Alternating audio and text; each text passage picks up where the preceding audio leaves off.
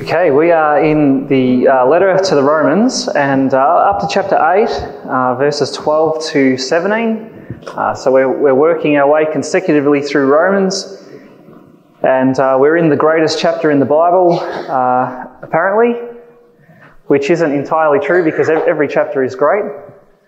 but chapter 8 is um, one that it's just, yeah, it has so many wonderful, um, encouraging truths for us. Okay, so Romans 8, uh, chapter, uh, sorry, verse 12 to 17. Hear God's word. So then, brothers, we are debtors not to the flesh to live according to the flesh. For if you live according to the flesh, you will die. But if by the Spirit you put to death the deeds of the body, you will live. For all who are led by the Spirit are sons of God. For you did not receive the spirit of slavery to fall back into fear, but you have received the spirit of adoption as sons, by whom we cry, Abba, Father. The Spirit Himself bears witness with our spirit that we are children of God. And if children, then heirs, heirs of God and fellow heirs with Christ, provided we suffer with Him in order that we also may be glorified with him. This is God's word. Let's pray. Heavenly Father, uh, we know that all Scripture is God breathed and it's all useful for teaching, rebuking, correcting, and training in righteousness. So, Lord, we pray that you would, uh, by your Spirit, take your word now and work in us what, what needs to happen in our lives. We pray, Father, that if we are uh, discouraged at the moment, that your word would be an encouragement, uh, that if we are lost, that through this we would be found. Uh, Father, that if, if we are doubting, that you would bring um, certainty, uh, that your spirit would bear witness uh, with our spirits that we are children of God. And we pray that you would uh, teach us. We ask it in Jesus' name. Amen. so, as you uh, might have noticed in the reading, this, this passage, it's all about the Holy Spirit. In fact, this passage in uh, Romans 8, it's one of the main passages in the whole Bible that is about the Holy Spirit and the, the, the role that He has in our lives. And uh, it's actually a really helpful passage because you might have noticed there's a whole lot of little phrases in here that we tend to use a lot. You know, Christians use these little phrases quite a lot, and yet we might not know exactly what they mean. You know how sometimes Christian lingo can, can get a little, you know, the meaning can get a, bit, a little bit lost. Uh, so let me give you some examples. Um, did you notice that phrase, led by the Spirit? What does it mean to be led by the Spirit? Or this other one, that the Spirit bears witness uh, with our spirit. Now, how does he do that? Is that an audible voice that you hear? I mean, what does it mean that the Spirit, the Spirit bears witness with our spirits? Uh, is it a feeling that you, that you get? Like, how does it actually work? And then there's the whole question of uh, how does the Holy Spirit help us to, to grow as Christians? You know, uh, let's say you're struggling with a particular sin, that maybe that sin has become a habit. How does the Holy Spirit help you deal with that? Because that, that's also answered um, in this passage. So it's a very uh, practical um, passage, very helpful. And uh, all of these questions that I've raised, they're all answered in here. So let's, let's get into it. There's actually three things that we're told that the Holy Spirit does in our lives in this passage. Three things. The first one is that the Spirit enables us to kill sin. The Spirit enables us to kill sin. And so you see that in verses 12 to 13. It says, So then, brothers, we're debtors not to the flesh to live according to the flesh. For if you live according to the flesh, you will die. But if by the Spirit you put to death the deeds of the body, you will live. So here we have the task that every single believer has to engage with.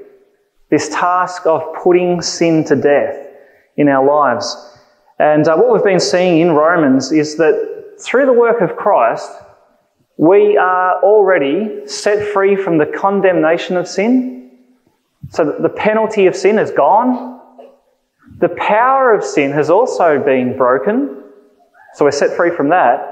However, what we've seen in Romans is that the presence of sin still remains in us. You know, we still live in our fallen bodies. We're still waiting for the final chapter in salvation when Christ comes again and renews our bodies. Then we will be free from the presence of sin.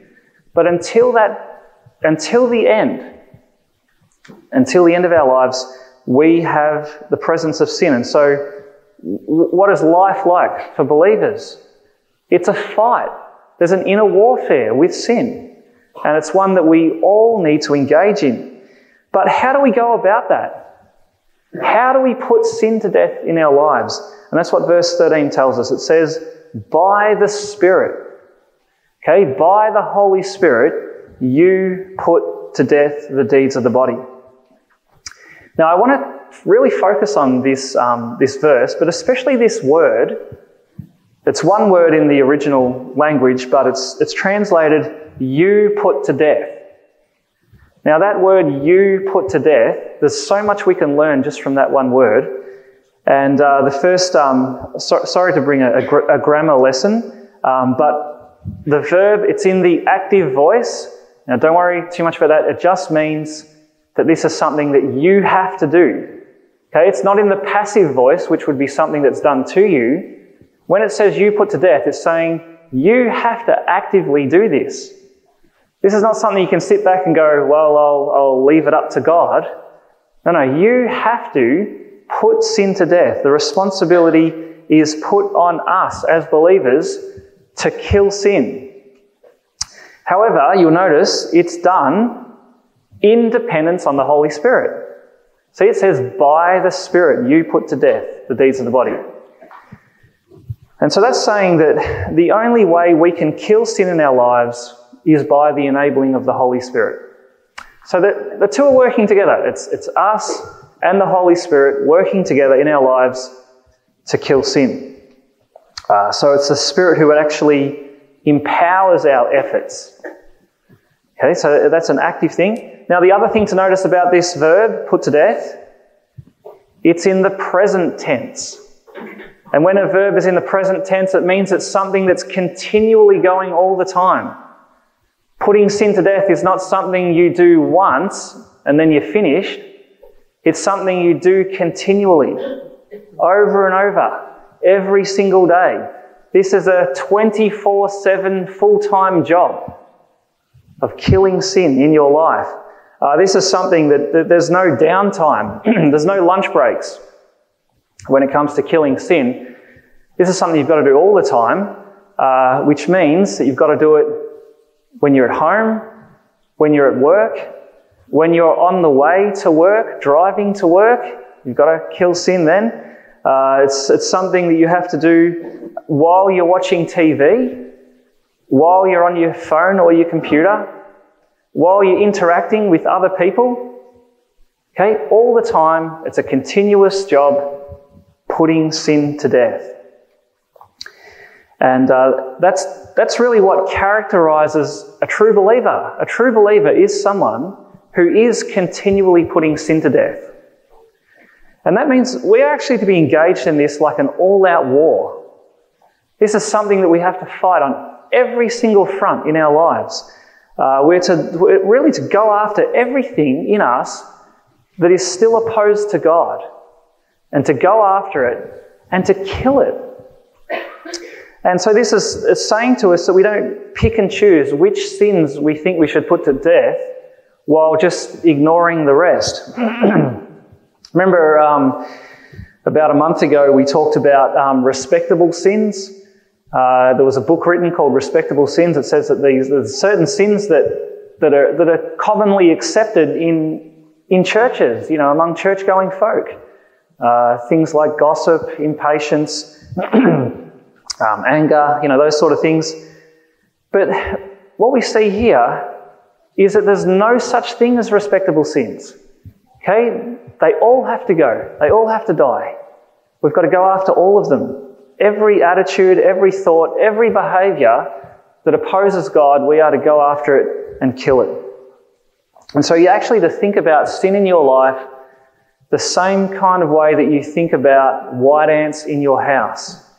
Okay, no, I'm pretty sure anyone here who owns a house doesn't say, oh, a few white ants won't hurt. You don't say that. Or if that illustration doesn't work, you got to think about sin in your life like, uh, like you would holes in a submarine. You don't go, oh, it's only a small hole, it doesn't matter. No, it can't be like that. You've got to go 100% refusal to make peace with any sin. Okay, this is one area where we actually have permission to be absolutely intolerant. See, intolerant of sin in our lives. This is, this is one area where we, we must be totally inflexible. Now, one area where we should be completely stiff necked in our absolute refusal to let sin reign in our bodies. And so it has to be an all out war. And in fact, until we declare an all out war on every sin, we won't make any progress in holiness, in personal holiness. Uh, it has to be all out. And, and the other thing that I just want to say about that word, you know, you put to death, it does say death. Okay, put it to death. It doesn't say put it in a closet or put it outside or put it sort of in a hidden compartment. It says you put to death the deeds of the body which means that sin is not something that you can manage in your life. It's not something that you can kind of tame or, um, you know, keep, but keep it under control. It doesn't work like that. A few weeks ago, we talked about sin being like a, a tiger. You know, if you try to keep a pet tiger, eventually it grows up and it takes over, it rules, and it eats you. Uh, and that's the thing with sin, you, you can't keep it like a, it can't be like a secret pet that you have hidden away and every now and then you get, you get out and you play with it and then you put it away again. It can't be like that. It has to be put it to death. Kill it. In fact, verse 13, it does say, let's read the whole verse again. It says, if you live according to the flesh, you will die. And when it says die there, it's actually talking about eternal separation from God uh, then it says, But if by the Spirit you put to de- death the deeds of the body, you will live. Now, a, um, a book was written in the 17th century about that one verse. A whole book. It's a famous book that has been read by uh, millions and millions of Christians over the last 300 years. It continues to be sold in bookshops. It's called The Mortification of Sin, written by John Owen.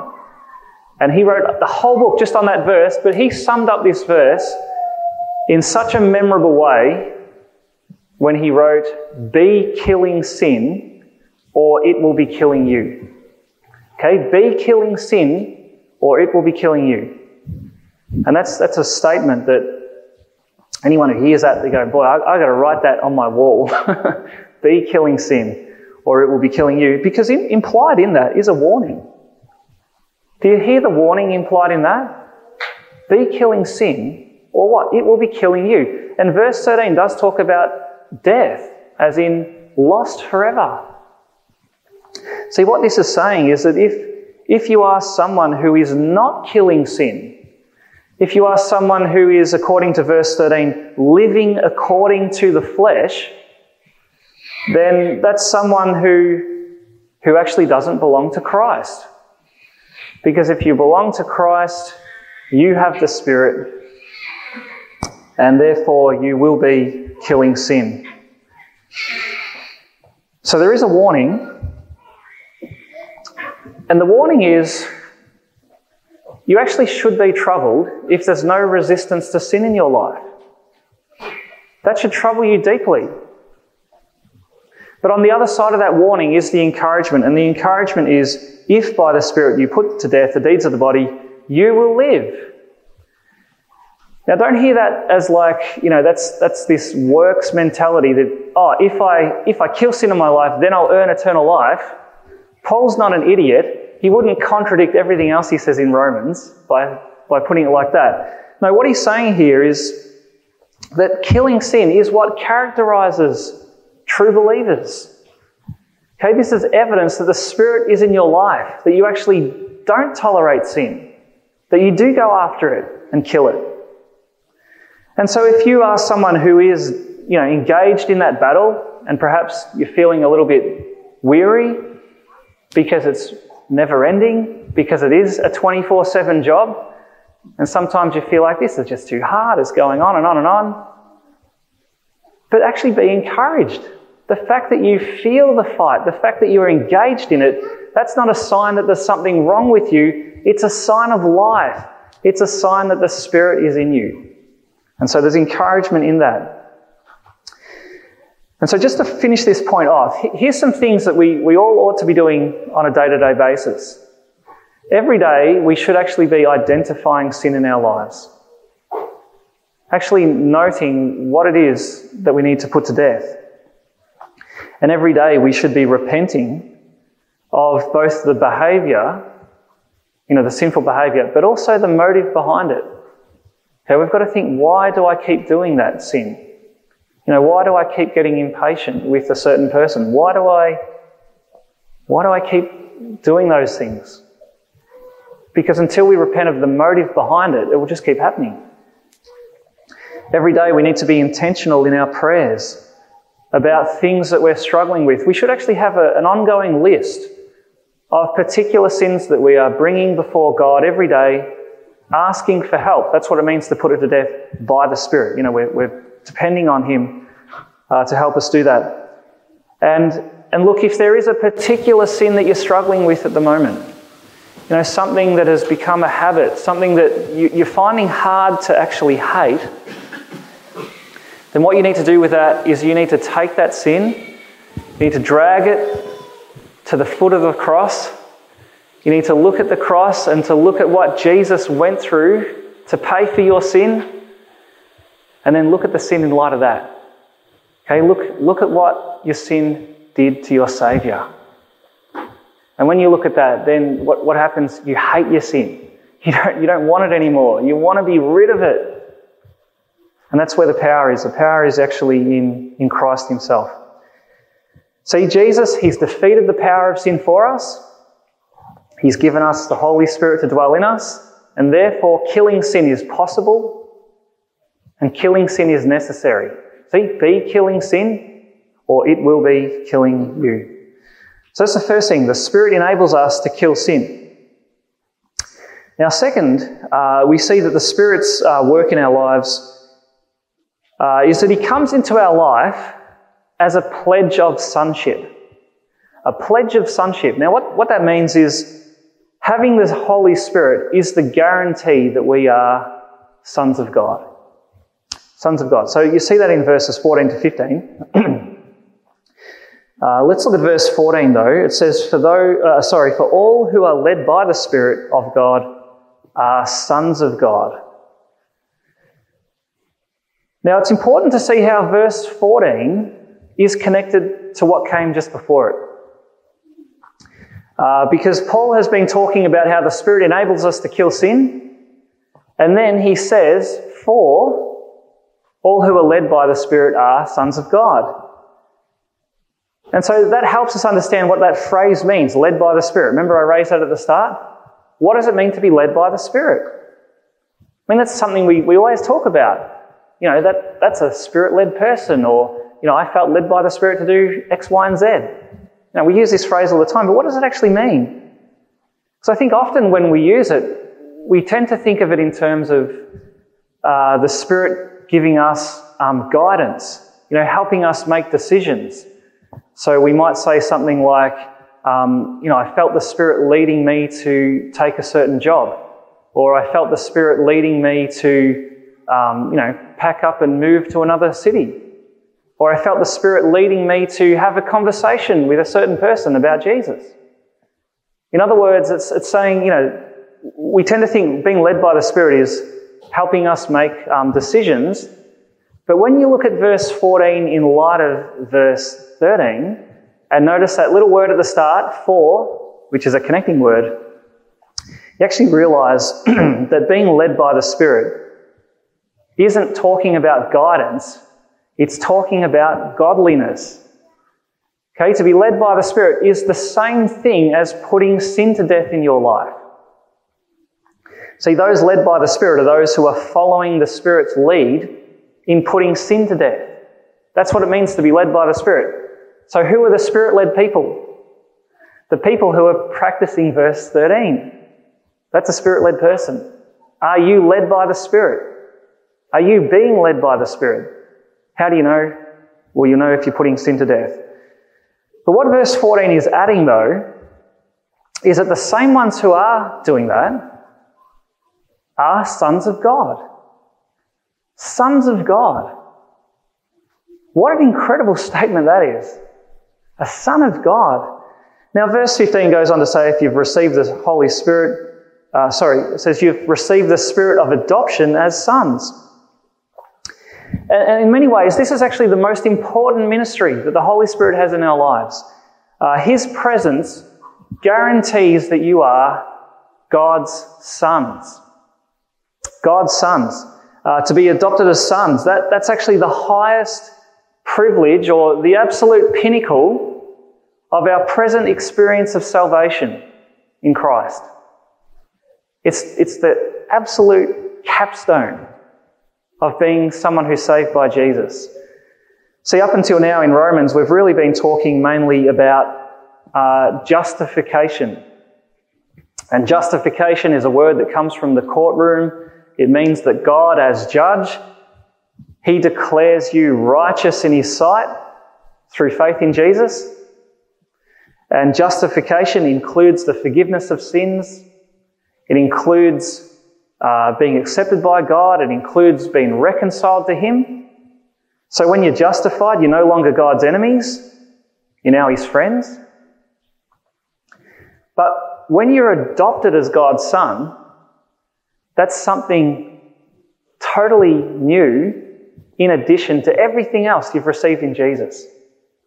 To be adopted as a son, it's, it's almost like, you know, the, the judge declares you righteous, and then he says, Oh, by the way, I see you're, you're homeless. I see you're an orphan.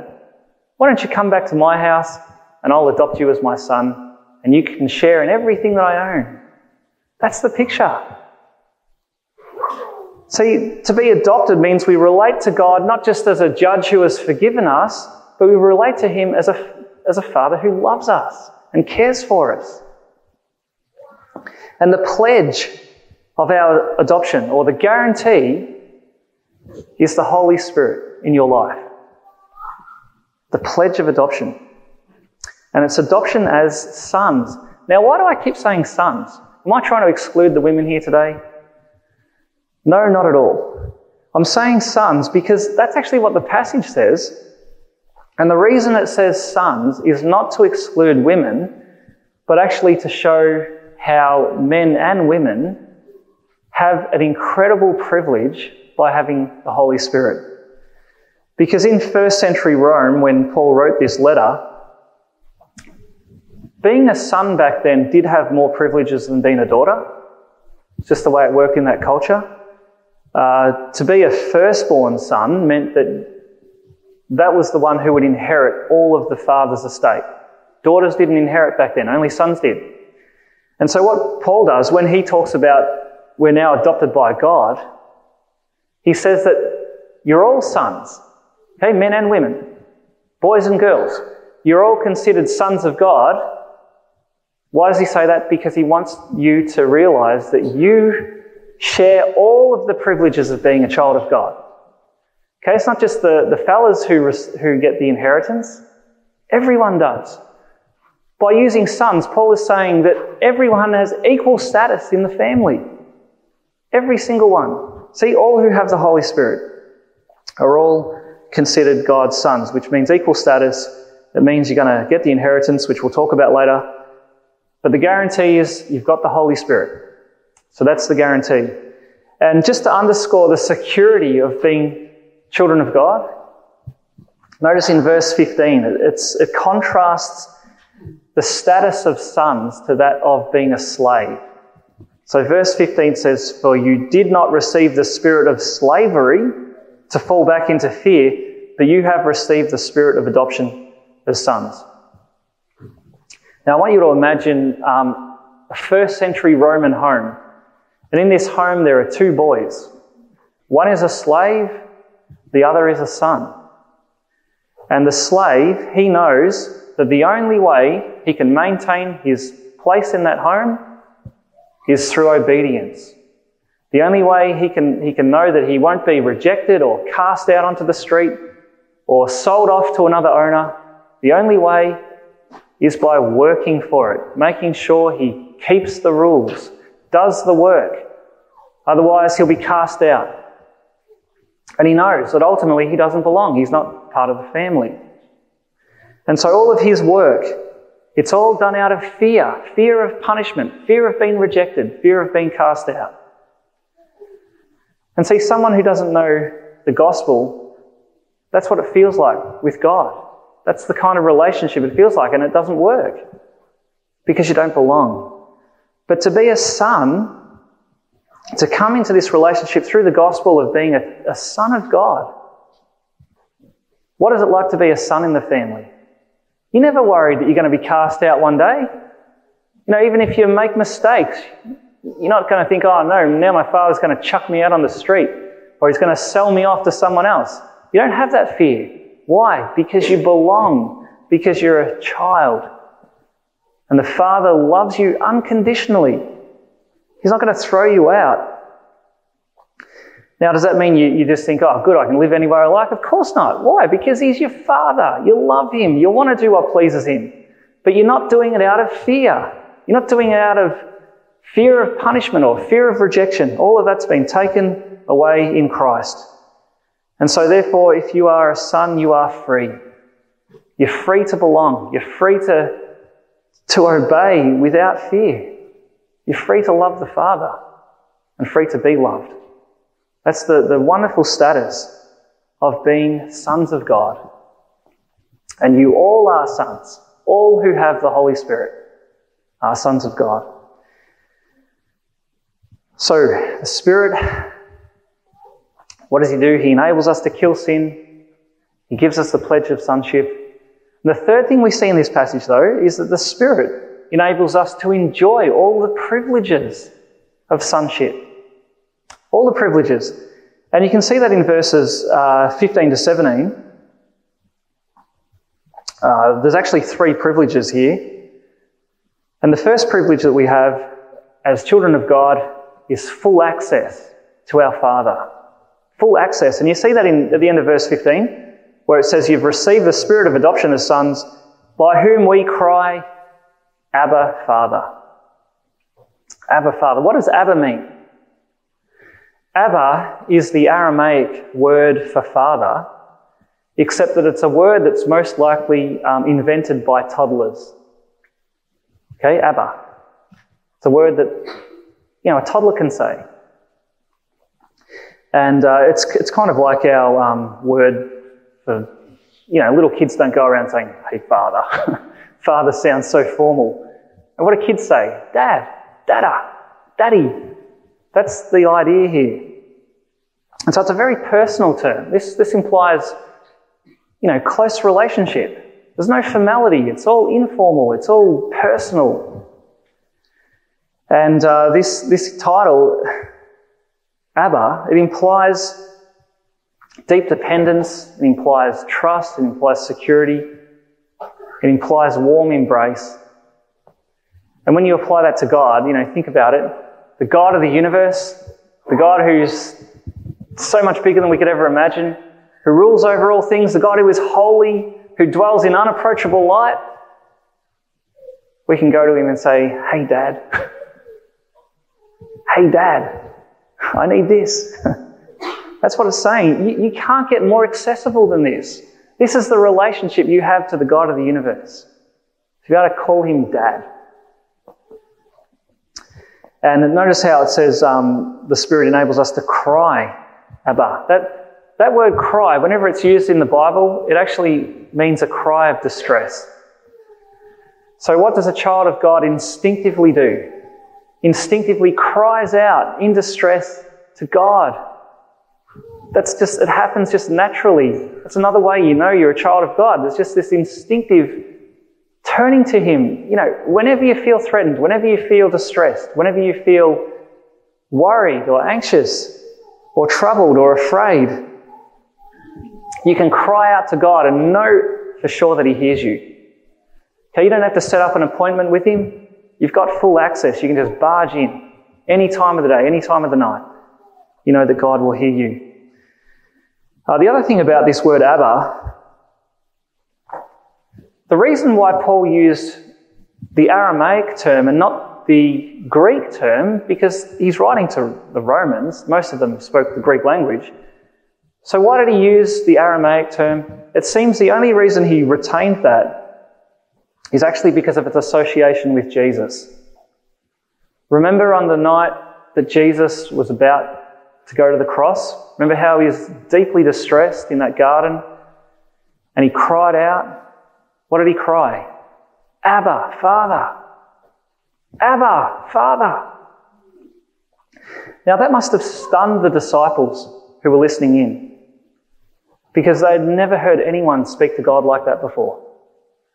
Abba, Father. It's like saying, Dad, help. It was unheard of. See, that, that just showed the disciples the, the level of intimacy that the Son of God had with his Father. But then by taking this term, Abba Father, and saying, hey, all believers can address God in that exact same way that the Son of God addressed, then we realize, hey, we have the very same intimacy with the Father that God's own Son has. Okay, you think about what kind of relationship does, does the Son of God have with his Father? You know, there's no closer relationship, and yet this is saying that you in Christ have that relationship. Okay, you have that intimacy with the Father that God's own Son did. That's access. Access to God. Uh, another privilege we have is the privilege of um, deep assurance, and you see that in verse 16.